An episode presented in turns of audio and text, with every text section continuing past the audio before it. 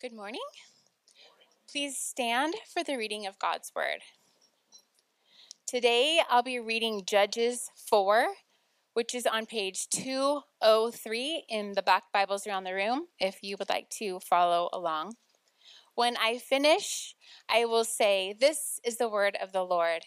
And in response, we'll say, Thanks be to God, which is our response to God's gift of Scripture.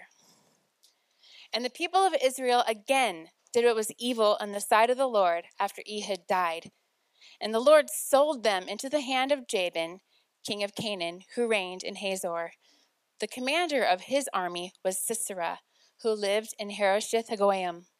And then the people of Israel cried out to the Lord for help, for he had 900 chariots of iron, and he oppressed the people of Israel cruelly for 20 years. Now Deborah, a prophetess, the wife of Lapidoth, was judging Israel at that time. She used to sit under the palm of Deborah between Ramah and Bethel in the hill country of Ephraim. And the people of Israel came up to her for judgment.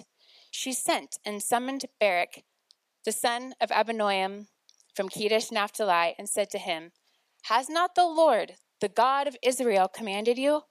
Go, gather your men at Mount Tabor taking 10,000 from the people of Naphtali and the people of Zebulun.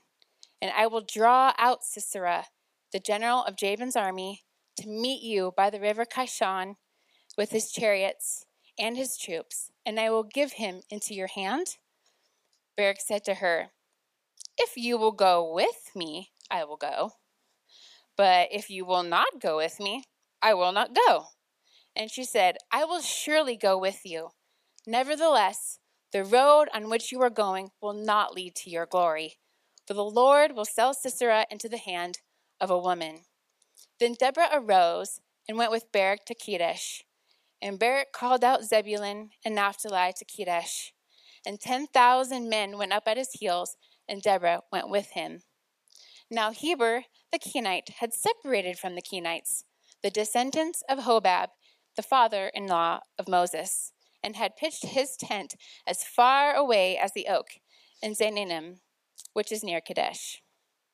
When Sisera was told that Barak the son of Abinoam had gone up to Mount Tabor, Sisera called out all his chariots, 900 chariots of iron, and all of the men who were with him, from Harosheth Hagoyim to the river Kishon.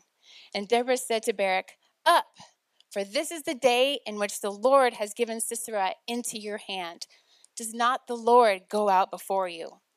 So Barak went down from Mount Tabor with 10,000 men following him.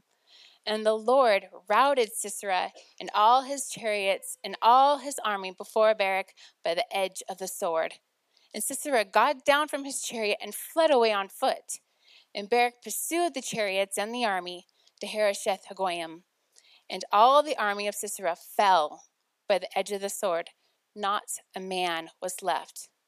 But Sisera fled away on foot to the tent of Jael, the wife of Heber the Kenite. For there was peace between Jabin the king of Hazor and the house of Heber the Kenite. And Jael came out to meet Sisera and said to him, Turn aside, my lord, turn aside to me, do not be afraid. So he turned aside to her into the tent, and she covered him with a rug. And she said, he said to her, Please give me a little water to drink, for I am thirsty. So she opened a skin of milk and gave him a drink and covered him. And he said to her, Stand at the opening of the tent, and if any man comes to you and asks you, Is anyone here? say no. But Jael, the wife of Heber, took a tent peg and took a hammer in her hand. Then she went softly to him and drove the peg into his temple until it went down into the ground while he was lying fast asleep from weariness. So he died. And behold, as Barak was pursuing Sisera, Jael went out to meet him and said, Come, I will show you the man whom you are seeking. So he went into her tent, and there lay Sisera dead, with a tent peg in his temple. So on that day, God subdued Jabin, the king of Canaan, before the people of Israel. And the hand of the people of Israel pressed harder and harder against Jabin, the king of Canaan, until they destroyed Jabin, king of Canaan. This is the word of the Lord. Let's pray, church. Dear God, we thank you so much for bringing each and every one of us here today. Lord, we thank you that through your word, you show us that you can and will choose anyone in any way to fulfill your purposes and your promises, Lord. Thank you for providing for us the deliverer that we needed. Help us, Lord, to see our deep need for that Savior, Jesus. I pray, Lord, as we listen to the message today, that our hearts and our ears would be open to your truth, and that our minds would be quieted and focused only on you. In Jesus' name, amen. Amen. Thank you for that great reading. Please be seated. Um, well, my name is Andrew. I'm uh, one of the deacons here. It's my privilege to serve as the, the deacon of maintenance and, and, cleaning of the facilities. Um, and this morning, it's my privilege to bring God's word to you. Um, it's an awesome task, a great privilege, and I'm thankful for it. Um, I love the Bible. The Bible is an awesome storybook. Uh, it's really a big rescue story when you think about it it starts off God creates everything and he pronounces it very good. Everything was the way it was supposed to be, it was harmonious. But if you read just a little further, you realize it didn't last terribly long. Um, you realize that a great enemy of God's creation and of God Himself enters into the scene, namely Satan, and he tempts uh, God's creation, Adam and Eve specifically, to disobey God, to doubt God, to distrust God and they fall for that. And the Bible tells us that everything in creation started to break apart at that point. Um, and we, we feel the consequences of that down to this present day. Everything is broken. Through that disobedience that Adam and Eve uh, committed against God, sin entered into the world, and the scripture tells us death came as a result of sin and all of the suffering and, and pain that we go through. And so God's very good creation was marred, it was broken. But on that dark and, and really terrible day, God provided a promise, a sweet promise, a promise that one day He would send a Savior who would make all things right. And that would largely start by this Savior, this rescuer, crushing the head of that great enemy who brought evil into God's perfect creation. The cool thing is that the Savior, while there's not many details given, we do know right in those early pages of Scripture that the Savior would be an offspring of uh, the woman specifically. It would be a human being.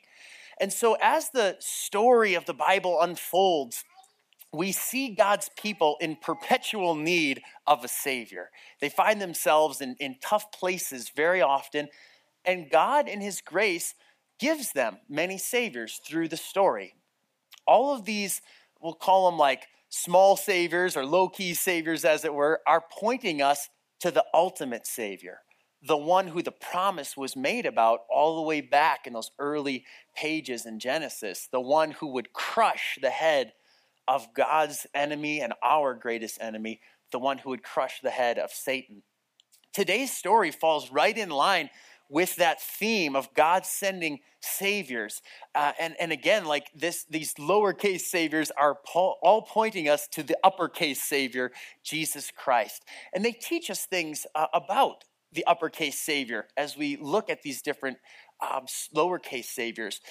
So today we're going to be looking at uh, this account from Judges 4. I'll also be referencing chapter 5, although we won't have time to go through it in a ton of detail. But basically, we'll pick up this story when God had chosen a special people, the Israelites, to make his own people.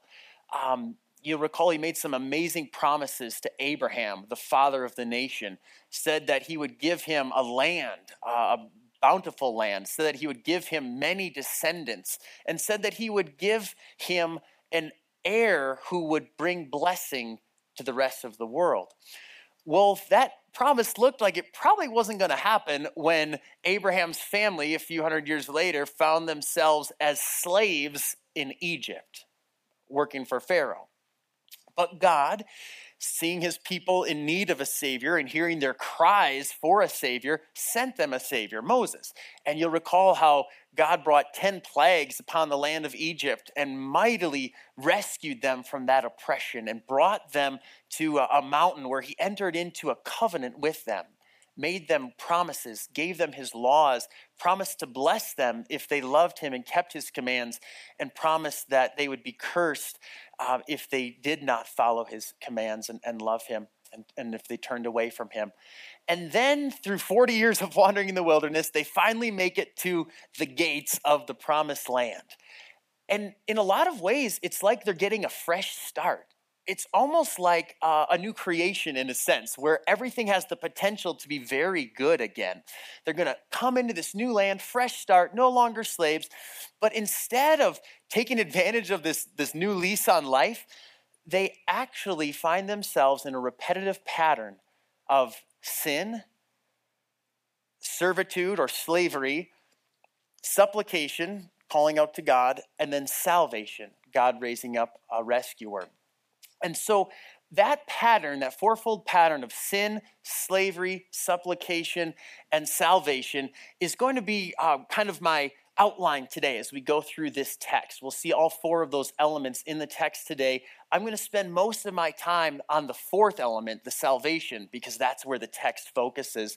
So let's jump right in and, and take a look, uh, first of all, at sin. Um, but before we do that, let me say my main point today is that God graciously rescues his people through an unlikely Savior. Uh, God graciously rescues his people through an unlikely Savior. That's kind of the big theme of what's going on in this chapter and the next. So, point one sin. You don't have to look very far to find it. Uh, if you look down again at verse one in chapter four, it says, The people of Israel again did what was evil in the sight of the Lord after Ehud died. Ehud was the previous judge. Um, he's gone, and the people do what is evil in the sight of the Lord. Isn't that what sin is? Um, ultimately, sin is what is evil in God's sight, not necessarily like what we deem to be evil in our estimation or, or, or like what society might say is evil evil and good are not culturally conditioned they're God conditioned. like God sets the rules on what is good and what is evil because it flows from his character. Everything that is good is rooted in who God is. Everything that is evil is contrary and against what God is in his nature, in his person, in his being.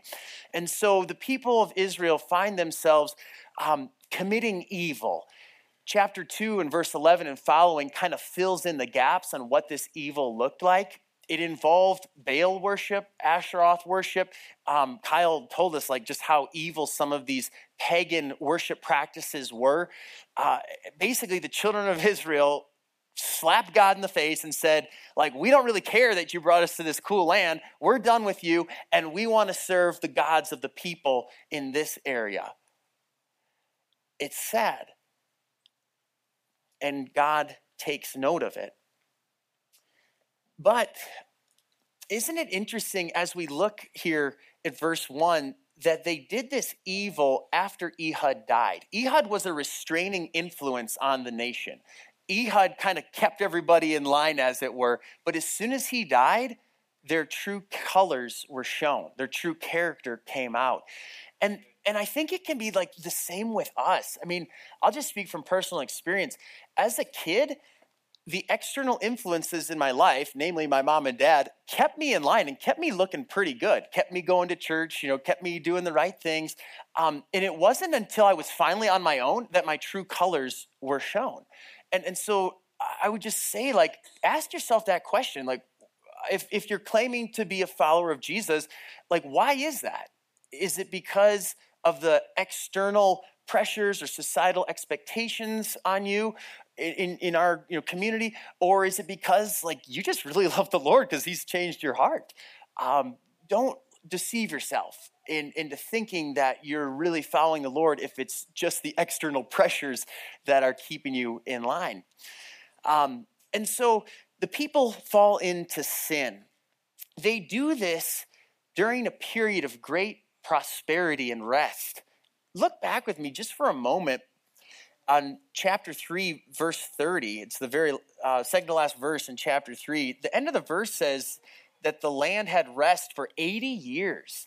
This is a really long period of rest in the book of Judges. And during that period of rest, you would think that the people would be so thankful that their hearts would be turned towards God in a more dramatic way than previously, but that's not what happens. And in our own experience, that's usually not what happens, at least in my own experience. When times are difficult, that's when God has my attention. That's when I feel like I need Him. But when things are good, and I feel pretty comfortable and, and like, you know, the money's coming in, the work is good, things are rolling right along. It's super easy to forsake him, neglect him, live as though he doesn't really exist. Yeah, maybe I'll make like a token appearance on Sunday, but my thoughts, my heart, like my actions, they're not Godward focused. They're focused on my idols, the, the stuff in my life, the things that I think are keeping me happy, keeping me going. And so let's be careful during times of prosperity that our hearts are not turned away from God, but they actually should be more turned to Him in thankfulness and in praise, just recognizing, like, my goodness, you've been so good to me. Like, how could I forget you now? Um, and so I, I, think we can take that away from the, just the realization that this period of sin happened after an 80 year period of blessing. So sin always costs us more than what we want to pay, doesn't it?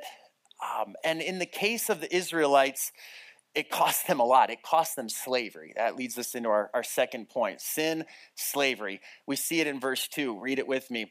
And the Lord sold them into the hand of Jabin, king of Canaan, who reigned in Hazor. The commander of his army was Sisera, who lived in Harosheth Hagoyim. Who sold them? Yeah, the Lord.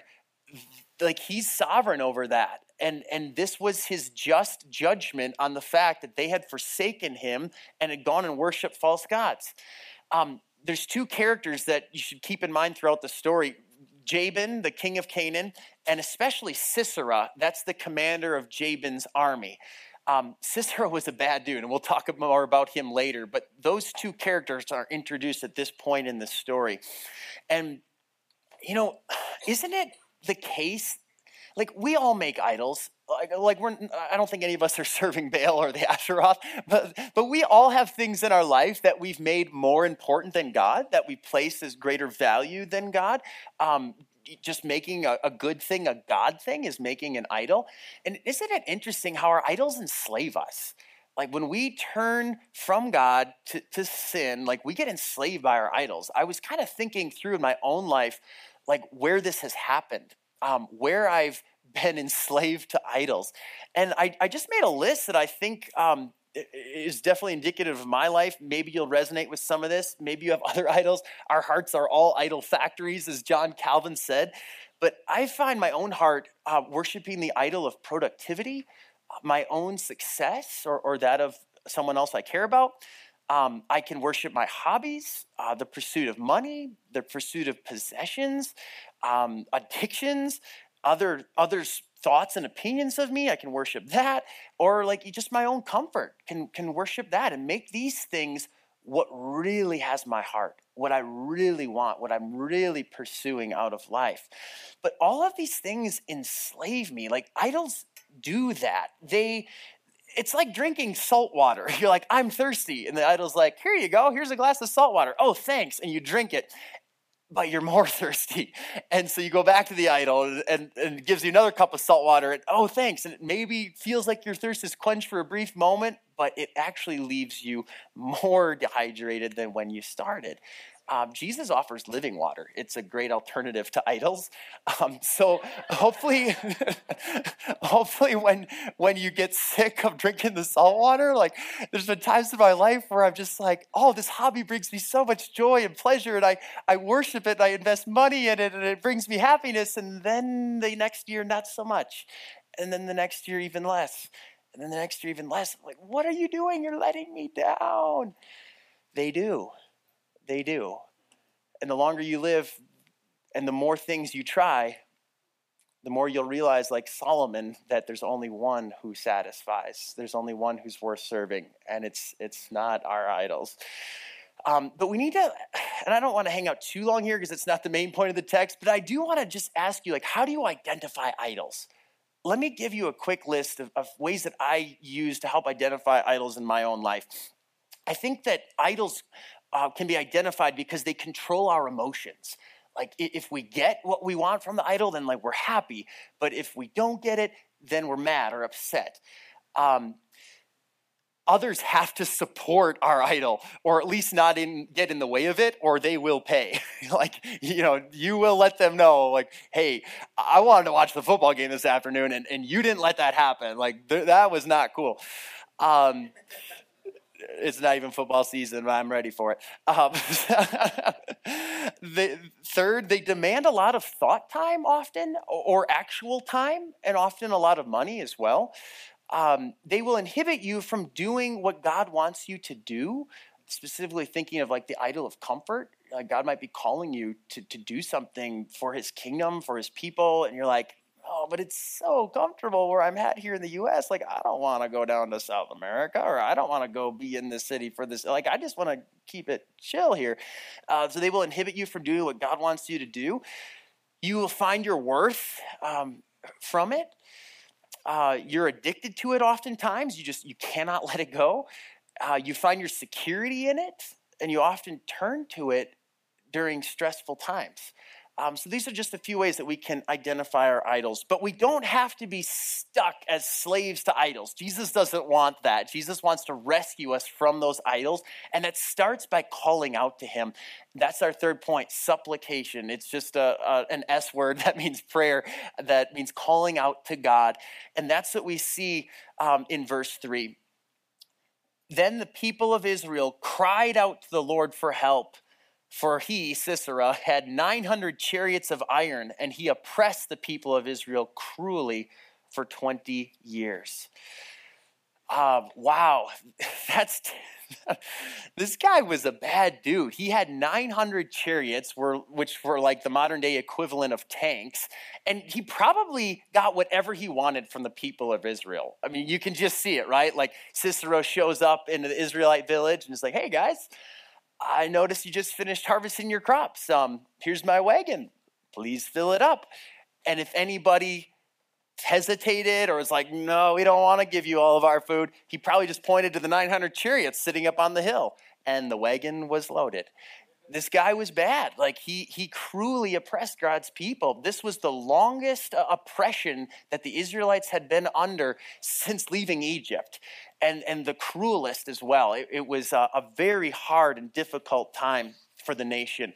Israel was in desperate straits. They really needed a savior to come in and crush the head of their enemy.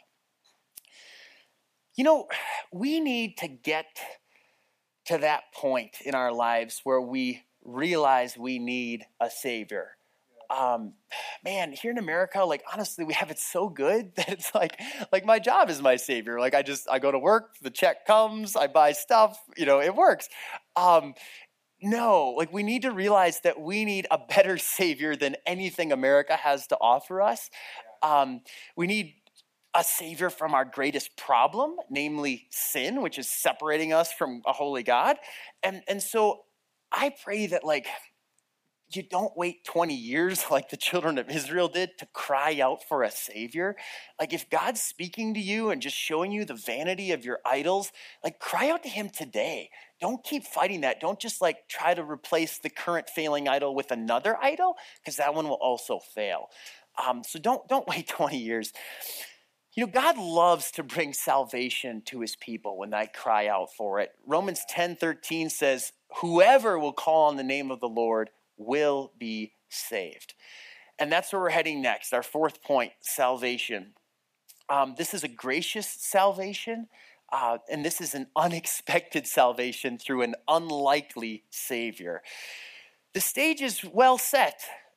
You've got a people who thought that they were going to enjoy a very prosperous land, but since their hearts turned from God to idols, God sold them into the hand of the surrounding nation, the Canaanites, and they're being cruelly oppressed It's a dark time.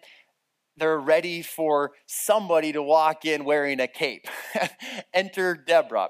So, verse 4, let's read uh, about Deborah. Verse 4 and 5. Now, Deborah, a prophetess, the wife of Lapidoth, was judging Israel at that time. She used to sit under the palm of Deborah between Ramah and Bethel in the hill country of Ephraim, and the people of Israel came up to her for judgment. This woman was a prophetess, uh, a civil leader, and a distinguished judge. Uh, she would settle disputes in her art, outdoor courtroom underneath this palm tree. I think that'd be an awesome place to hold court. Um, it was about nine miles north of Jerusalem. And as a prophetess, uh, she would have been receiving like direct revelation from God and been sharing that with the nation. She was the godliest of all the judges, um, which maybe doesn't mean a whole lot because a lot of them were really messed up but but her actions like her actions consistently pointed to god and not away from him. She was a godly woman. There's there's no doubt about it. And obviously she was a female. Um the most distinguished judge the godliest judge she was a woman. Like god uses women in his story a lot. People have this idea like, oh yeah, Christianity, that's that patriarchal, like, you know, suffocating religion for women. It shouldn't be. Um, Deborah here is like a judge, civil leader. Um, she's a prophetess, and, and, and, she's a very gifted individual. Um, no doubt, like a multitasker, like crazy. God wants to use your gifts as a woman, speaking to the women now, God wants to use your gifts in great ways. Like you're made in his image, and within the roles that he has given to you, I hope that you find a lot of freedom there to express yourself as a person um, and, and to use your gifts and abilities and talents for the Lord. Uh, well, Deborah gets this message from the Lord that God was going to rescue his people, and a man named Barak was to raise an army and lead them into battle. And so that happens in verses 6 and 7. Uh, Deborah sent and summoned Barak, the son of Abinoam, from Kedesh Naphtali, and said to him, has not the Lord, the God of Israel, commanded you? Go gather your men at Mount Tabor, taking 10,000 from the people of Naphtali and the people of Zebulun, and I will draw out Sisera, the general of Jabin's army, to meet you by the river Kishon with his chariots and his troops, and I will give him into your hand. Um, there, there is a question mark there, but this is emphatic. It's saying, like, yeah, God has said this, so go and do it. And you all kind of laughed at uh, the next verse when it was read before the sermon because it's sort of funny. You see Barak's response in verse 8. This guy's like, If you will go with me, I'll go, but if you will not go with me, I'm not gonna go. There's definitely some fearful mistrust here. Um, I'm not going to say that Barak was like terminally inflicted with the wimp disease, but like he definitely had a good touch of it for sure. Um, this guy, you know, this guy probably like just wanted her presence because her presence symbolized the presence of God. And if you're gonna face down like 900 tanks, you want to make sure God is with you. Um, so like I get that, you know, that's cool. Um, but I also think what we can learn from Barak is that God is not so much interested in the amount of our faith as he is interested in the object of our faith, is our faith in his son. The reason I say that is that Barak finds himself in a distinguished hall of faith in Hebrews chapter 11. Uh, you remember, like Hebrews 11 has the account of many great biblical characters who exercised great faith and sometimes not so great faith, but their faith was in God, so it was great faith. Barak is in there. And so I would just say this as a word of encouragement maybe there's times in your life where your faith is kind of weak and waning and, and you have some doubts. But as long as you're still holding on to Jesus, you're on the right path and your faith will get you to heaven. Jesus gets you to heaven, but he uses faith. Um, so, so hold on. Like, even though your faith might not be rock solid, um, as long as you're holding on to Jesus, you're holding on to the right thing. So in verse 9, um, we see the consequences of Barak's response. Be like, eh, I don't really want to go if you're not coming, but if you come, like, let's do it. So the the consequences in verse 9 here, and she, Deborah, said to Barak, I will surely go with you. Nevertheless, the road on which you're going will not lead to your glory, for the Lord will sell Sisera into the hand of a woman. Then Deborah arose and went with Barak to Kadesh. Barak probably thought that the hand of the woman that Sisera was going to get sold into would be Deborah's hand, but it actually isn't. It's a really awesome uh, story just from a literary perspective. So in verse 10, Barak and Deborah go and assemble the army. army. Um, I can just kind of see it, you know, like they're walking along together to go assemble the army, and then Barak's like, do you mind if I hold your hand? Okay, you know, like, kind of, Deborah sort of like leads him up to assemble the army. Deborah kind of is like holding his hand the whole time. Um, but anyways, they go and get this army together, 10,000 people, primarily from two of the tribes of Israel. There's 12 tribes altogether but uh, chapter 5 actually indicates that there were several other tribes who joined them in this battle and there was a few tribes who didn't join them in the battle um, just didn't want to get involved or afraid or whatever uh, but they go and get the army together so the stage is continuing to be set for this great battle. You've got uh, Barak and Deborah holding hands, getting the army together, and there's going to be a great showdown. And then verse 11 happens. Verse 11 is seemingly random. Let's read it together. Now Heber, the Kenite, had separated from the Kenites, the descendants of Hobab, the father in law of Moses, and had pitched his tent as far away as the oak and Zaanannim, which is near Kadesh. Like, who cares about Heber the Kenite and that this guy moved from his family and went a little bit north to Kadesh by some oak trees or whatever it was? Like, that seems completely random. Um, and it was completely random. But in God's sovereignty, that was a very important move. And we'll find out why in a few verses. But before like we just continue on, let me say this. Sometimes the completely random or seemingly random events in our life are used greatly by God so like don't discount um, things that seem kind of out of place or strange like god might be setting up something to to really use you or, or to, to bless others through you or bless you like you know we never know what god's up to but don't discount the seemingly small and random things that go on in your life this this crazy guy who's like distantly related to the Israelites through Moses' father in law happens to just move north a little bit breaking off from the rest of his clan, which is kind of weird, probably a family feud or something. Um, but it's going to be super important to, to the salvation story that we're going to see in a few minutes. So, yeah, verse 12 and 13, we see Sisera. Now, remember, Sisera is Jabin, the king of Canaan's commander of his army. So, Sisera is a bad dude. He's the one with the 900 tank chariots. We see him getting ready for this battle. It says, when Sisera was told that Barak the son of Abinoam had gone up to Mount Tabor, Sisera called out his chariots, 900 chariots of iron, and all the men who were with him from Harosheth Hagoyim to the river Kishon. And I can maybe use a little imagination here if you'll allow me that. I kind of see Sisera like he gets word that these Israelite slaves are putting together a ragtag army. And he's like, oh, seriously? Like, what are they up to now? Like, come on, give me a break. Are you guys really going to come up against me and my 900 chariots? Like, what idiots, what fools. Well, oh well, I guess after I kill them all, then all their stuff and their wives and their kids will belong to me, so whatever. Come on, boys, let's go have some fun.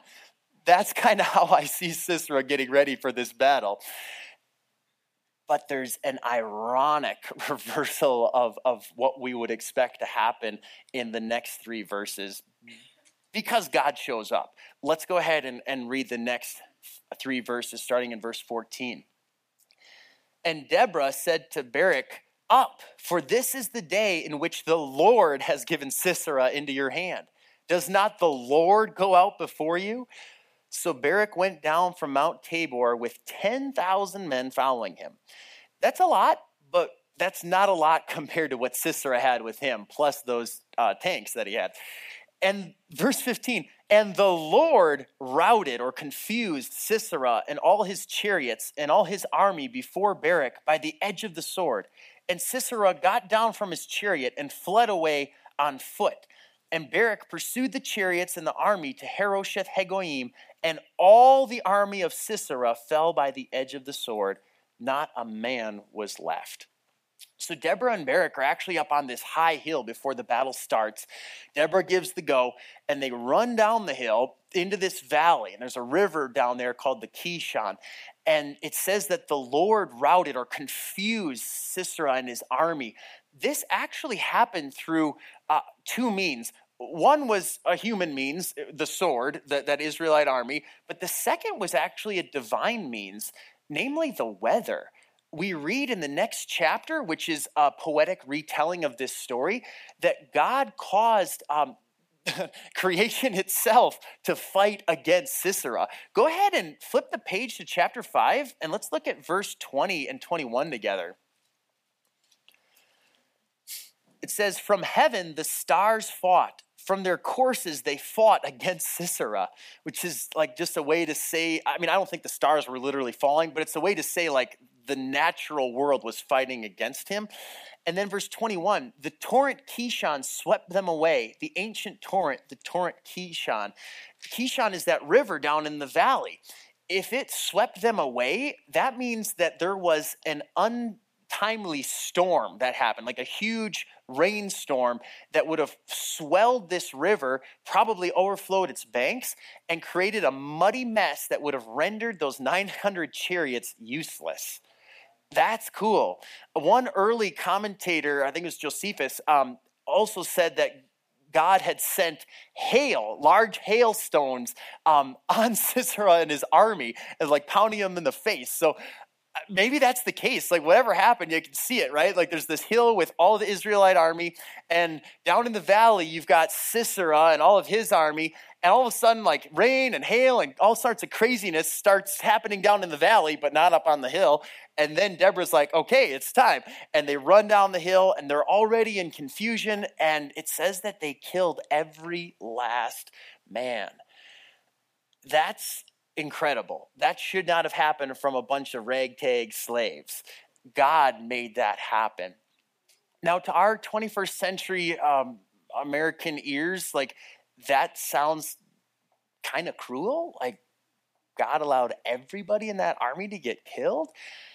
But let me say this God often uses people to accomplish his justice um, Sisera and Sisera's army were not good people.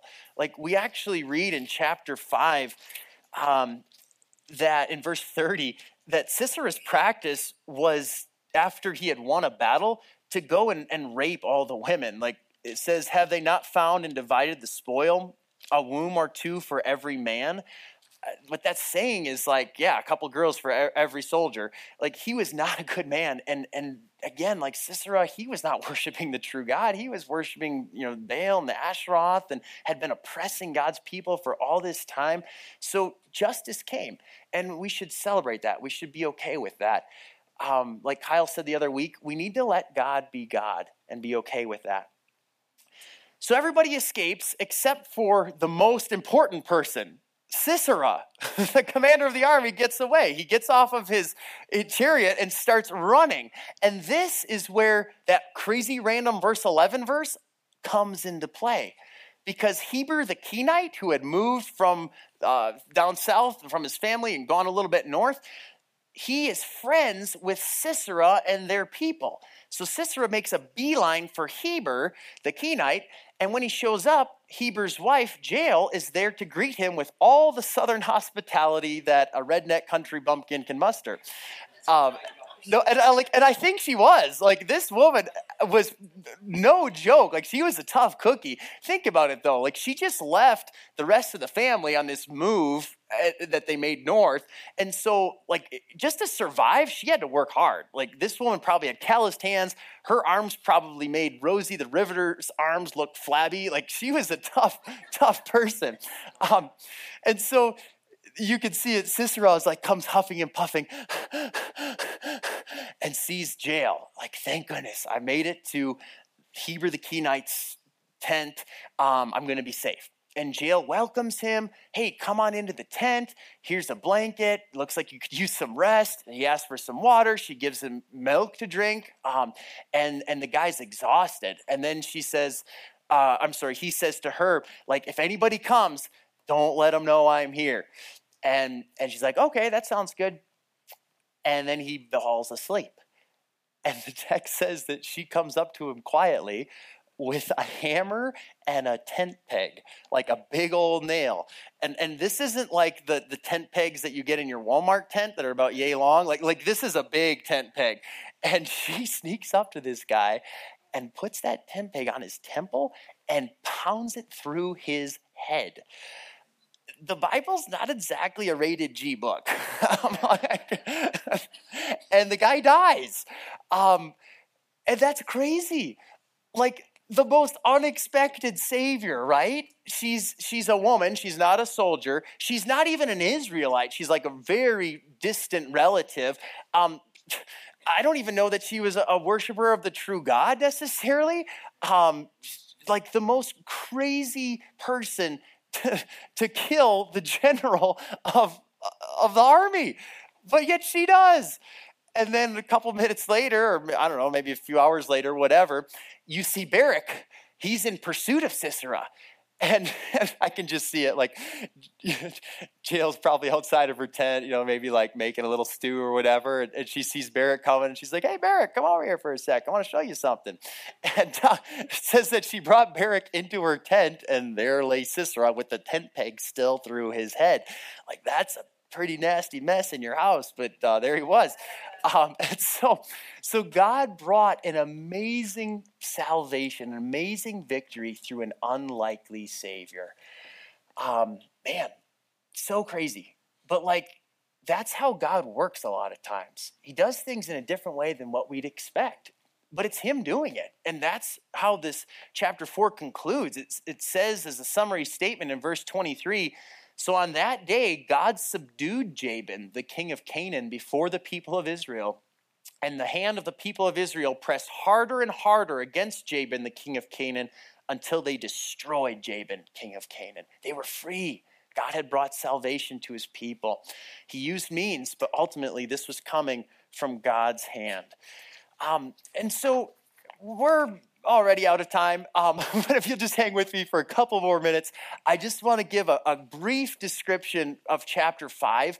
Um, chapter 5 is a poetic retelling of the story that we just went through. It's using song, it's a song of praise to God. And I think, as a point of application, like it's appropriate to sing songs of praise to God because He has saved us. Um, and so that's what they're doing here. And it basically can be divided into three sections with three different contrasts. I'm actually getting this from Dale Davis, a good commentator on the book. He says that the first section, the first contrast, is in verses 1 through 11, where you see an all powerful and all sufficient God being contrasted with desperate and hopeless Israelites. The second division, the second contrast as well, is in verses 11 to 23, where you have daring Israelite warriors contrasted with cautious brothers who wanted to like play it safe and not get involved in the battle. And then the third contrast is in verse 24 to 30, where we see blessings for Jael. Jael was a foreigner, but she definitely was an outsider who became an insider that day. Um, you see the contrast between blessing for Jael contrasted with scorn for the mother of Sisera. So that's kind of the breakdown if you want to read it later, chapter 5. And then I will read verse 31 because it provides an excellent uh, summary statement in chapter 5. So may all your enemies perish, O Lord, but your friends be like the sun as he rises in his might. And the land had rest for 40 years. Uh, you want to be a friend of God. Like, you seriously do because, no, I'm like, for real, because God can destroy you. Um, and sometimes he might use the weather to do that or you know like if this is a, a very sobering reality but like if we die in our sins as an enemy of god the scripture says that god will destroy us in hell. Um, so you want to be a friend of god. You you really do. You don't want to be one of his enemies who who perishes. Um, man let me just wrap this up by saying this as awesome as Deborah and as awesome as Jael were in, in rescuing God's people, they just point us to an even awesomer Savior, an even greater Savior, and his name is Jesus. We have freedom here in America, like nobody's oppressing us, which is awesome, but we are slaves to our sin. Our sin is a major problem. Everything that we do that's evil in God's sight just makes us further and further and further from having a relationship with Him. But Jesus came to pay the penalty for all of our sin so that we could be made right with God. We could be friends of God. And like I said, you want to be a friend of God. And, and so I would just encourage you today, like maybe you just kind of feel the brokenness of life and you're like yeah the things that i go to for for hope and for joy they like they just are letting me down it's like i'm drinking salt water like you were saying jesus offers you fresh water living water jesus offers you salvation from your sin, the greatest problem that you have. Um, Jesus is a mighty Savior, way stronger than Jael. His arms are way bigger than hers, even. Um, and, and, and He's mighty to save. He'll do it today. So all you need to do is put your faith in Him. Be like, yeah, Jesus, I believe that on the cross, you were paying the penalty for my sin. And that through faith in you, I can be made a friend of God. I want that. I want to worship you instead of these dumb idols that are always letting me down. Maybe you've already done that. I hope you have. If so, I hope that you love Jesus more as you recognize how great a salvation he's accomplished for you. Like, don't let the fact that he's blessed you with this amazing salvation cause you to depart from him.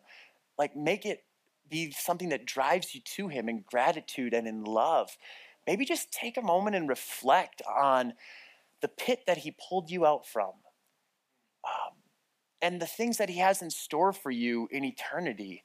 Um, Jesus is the Savior who crushes the head of our greatest enemy.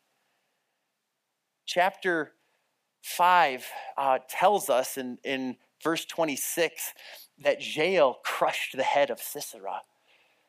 But way back in Genesis, there was promised a deliverer who would crush the head of the devil. And First John tells us that Jesus came for this purpose to destroy the works of the devil.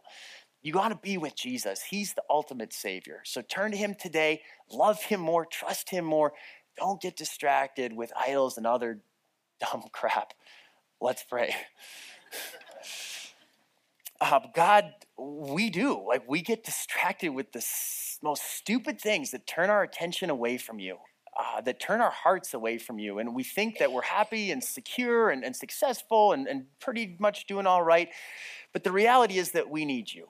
Show us that we need you. Um, show us that, that when we cry out to you, you show up, that you come, that you are mighty to save. I pray for anyone here that, that doesn't hasn't yet run to Jesus as their savior that they do that today. And for those of us that have, I pray that we love him more because he is a great Savior. He is the greatest Savior. He will completely destroy the devil. Um, his death has accomplished salvation for all of, of your people, and we praise you for that. It's in his name we pray. Amen.